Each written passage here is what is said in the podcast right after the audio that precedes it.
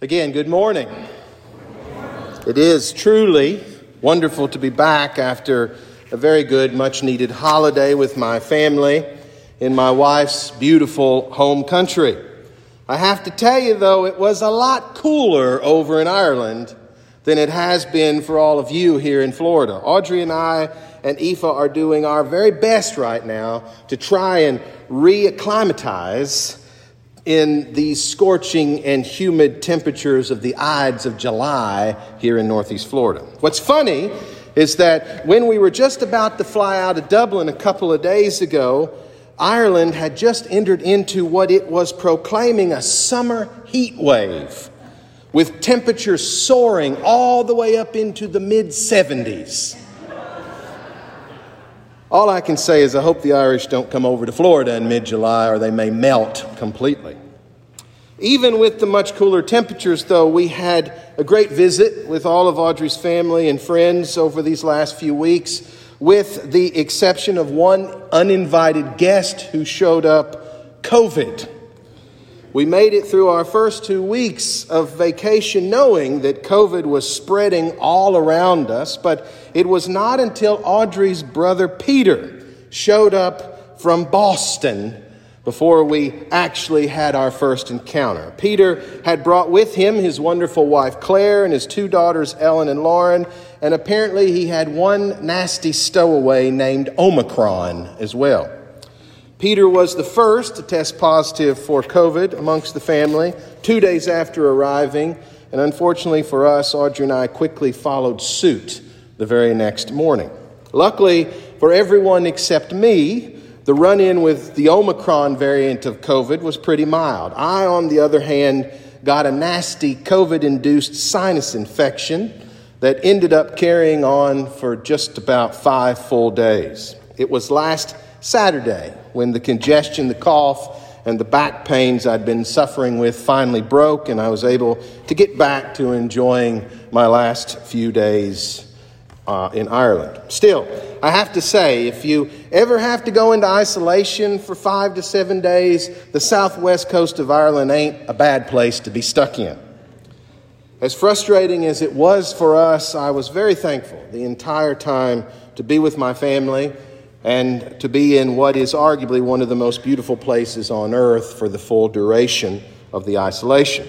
In so many ways, it felt a little bit like God's mercy as Audrey and I pushed through our very first ever run in with this pestilence in the last two and a half years. And I was thankful for all the mercy I could get. Last week, when COVID was finally behind us, and we were spending our last few days in the city of Dublin before flying home, I found myself breathing fresh air as I stood in a wonderful exhibition for one of Ireland's greatest poets at the National Library of Ireland. Seamus Heaney, who won the Nobel Prize for Literature back in 1995 and was recognized throughout his career as a world renowned poet, literary scholar, and classicist, was born and grew up in the rural farming lands of County Derry in Northern Ireland. As a boy, Heaney worked alongside his father and grandfather as they dug up fresh peat from the earth to burn in the family's fireplace and cooking stoves. And when he was older, after studying in Belfast and publishing his first renowned book of poetry, he watched his home country of Northern Ireland move through the terrible violence and division of what has become known as the Troubles. And all of it, his entire life and experiences, Seamus Heaney turned into words and poetry, which became the very air and breath of the Irish people over the last century. Seamus Heaney died in 2013, and as Ireland approaches the 10th anniversary of his passing, the exhibit that I was able to attend in Dublin was being given in honor of his continued impact to the country and world and his tremendous life's work. I was so thrilled to be there in person last week because many years before I met my wife or ever imagined Ireland would become a second home to me, I had become a lover of the poetry of Seamus Heaney. I still remember the class I took in college many years ago when I read for the first time Heaney's poem, Digging, from his first book, The Death of a Naturalist. In just a short, concise collection of words written in poetic verse, Heaney reveals his own history as a poet of the Irish landscape and people, all while providing a common identity for all of us who might have grew up amidst a strong rural work ethic and yet found ourselves applying it in our lives in very different ways.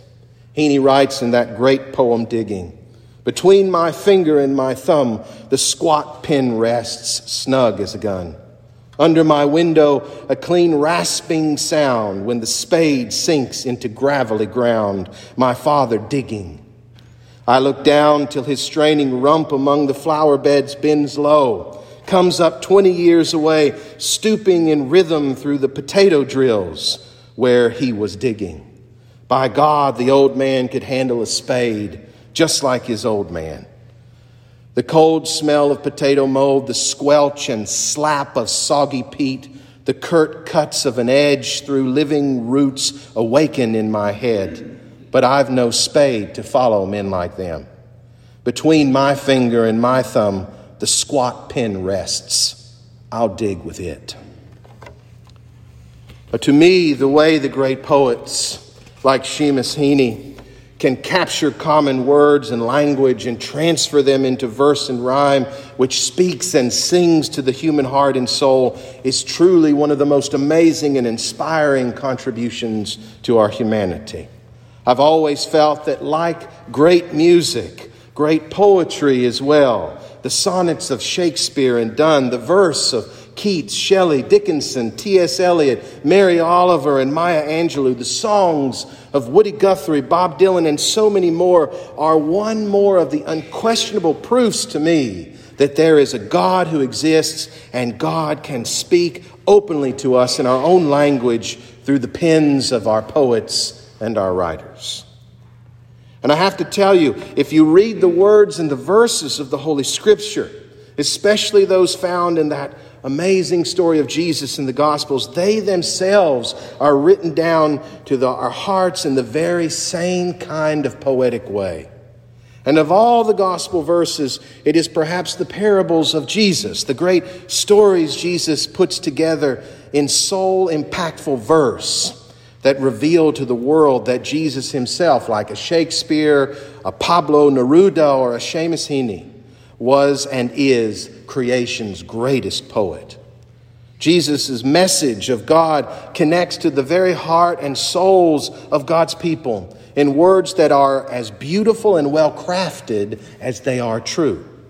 And like good poetry, what the words reveal never grows old nor loses its message to those with ears to hear and hearts to receive it.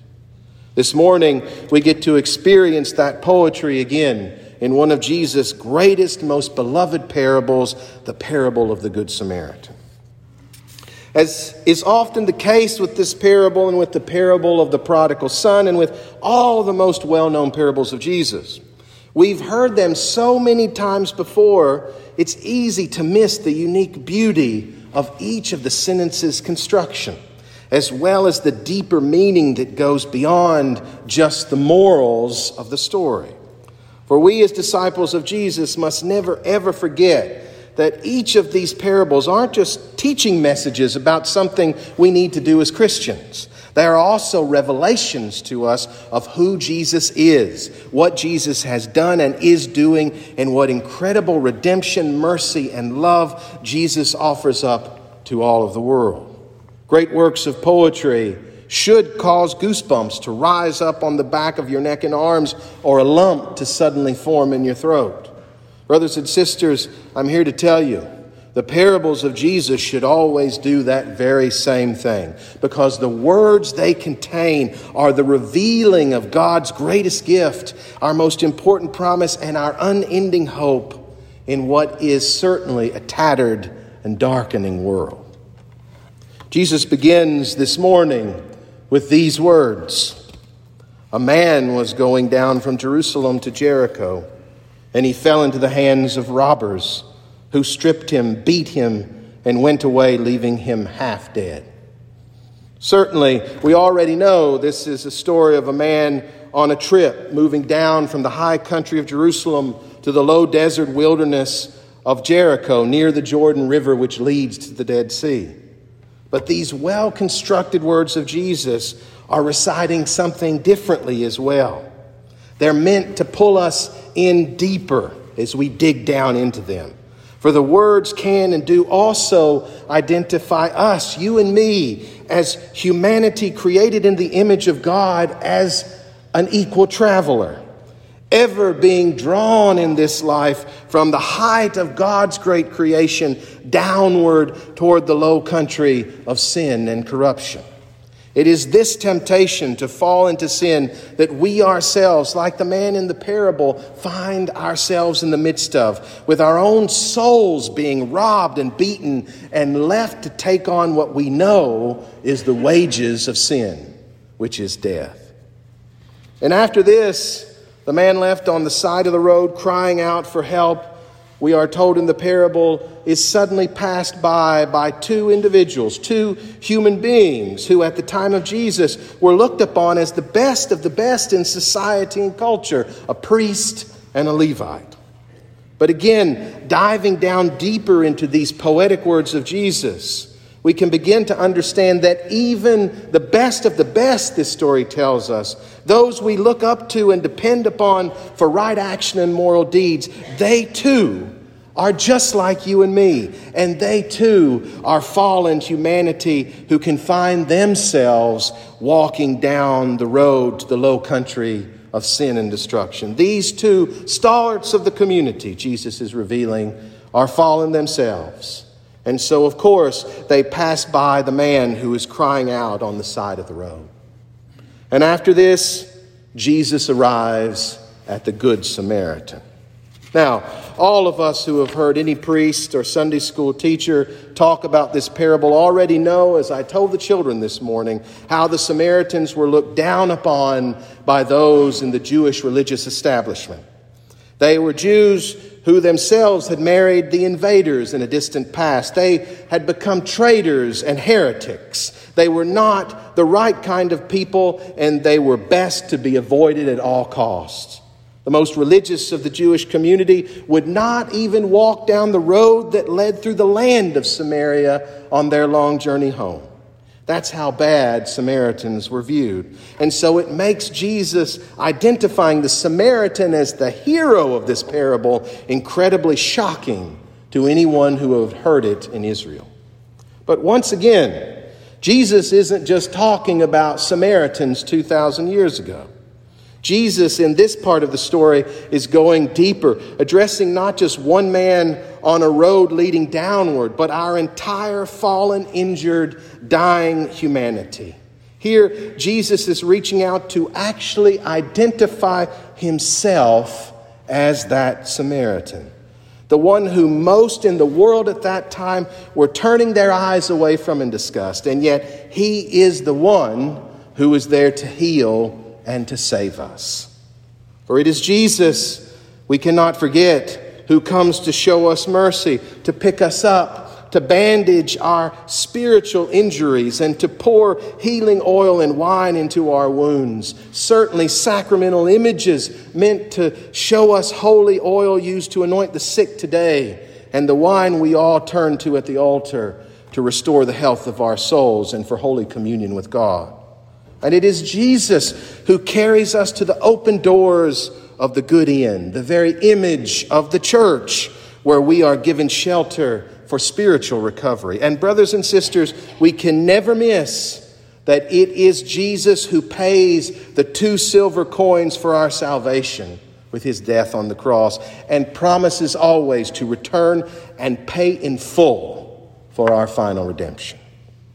Yes, the parable of the Good Samaritan should absolutely challenge us to remember that everyone we encounter is created in the image of God and is therefore our neighbor, and that we should be ready to reach out and help anyone in need, regardless of where they come from. But the deeper meaning of this poetic parable should also draw our minds and hearts to who our Good Samaritan always will be who sees us fallen and corrupted when we fall and is always there to reach out to us as friend and neighbor, who loves each and every one of us as much as he loves his own divine self. For Jesus, brothers and sisters, is our healer. And when words move beneath their surface meaning and touch our hearts and souls and transform us, then they are the greatest example of poetry and verse in the spiritual world as well as the physical. I love Seamus Heaney and the poets for what their words say about me, just as much as what their verses identify about themselves and the stories they tell.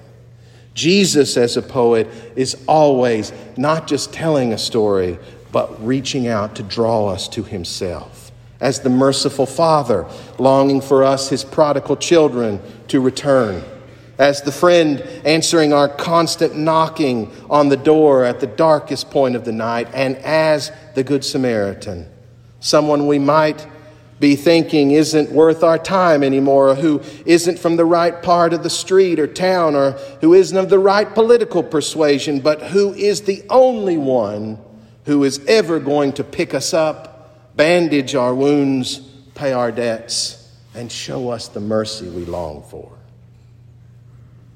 This is the poetry of the Spirit and the heart, and it speaks truth in ways that cause us to dig deeper.